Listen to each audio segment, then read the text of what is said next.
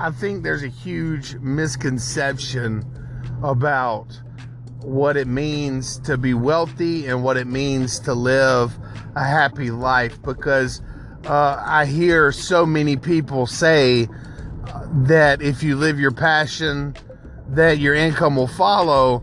And, you know, I think that that's actually uh, misleading because if you live your passion, certainly you will live happy. You will have a happy, abundant life.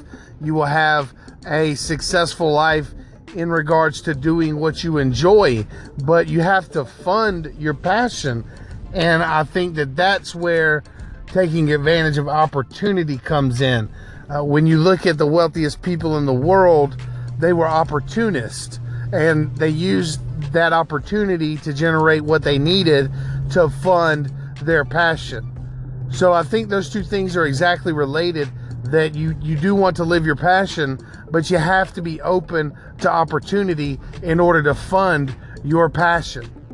So that is what people need to keep in mind when they are looking at ways of making money. Yes, look at what you want to do and enjoy, but you also need to be open to the opportunities that are going to arrive so that you can be afforded the option to do what you're passionate about.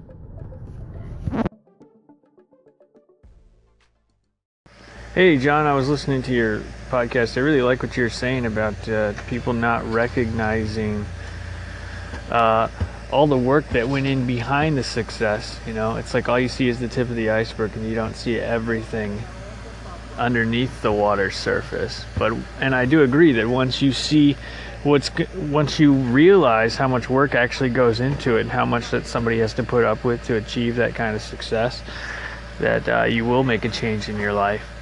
But I think uh, also once you realize that you should start paying attention and look around for the people who are actually in the struggle right now and people who are being made fun of. And um, we should spend a lot more time, you know, trying to help them and support them rather than just point fingers or stand by and act like we don't know what's going on.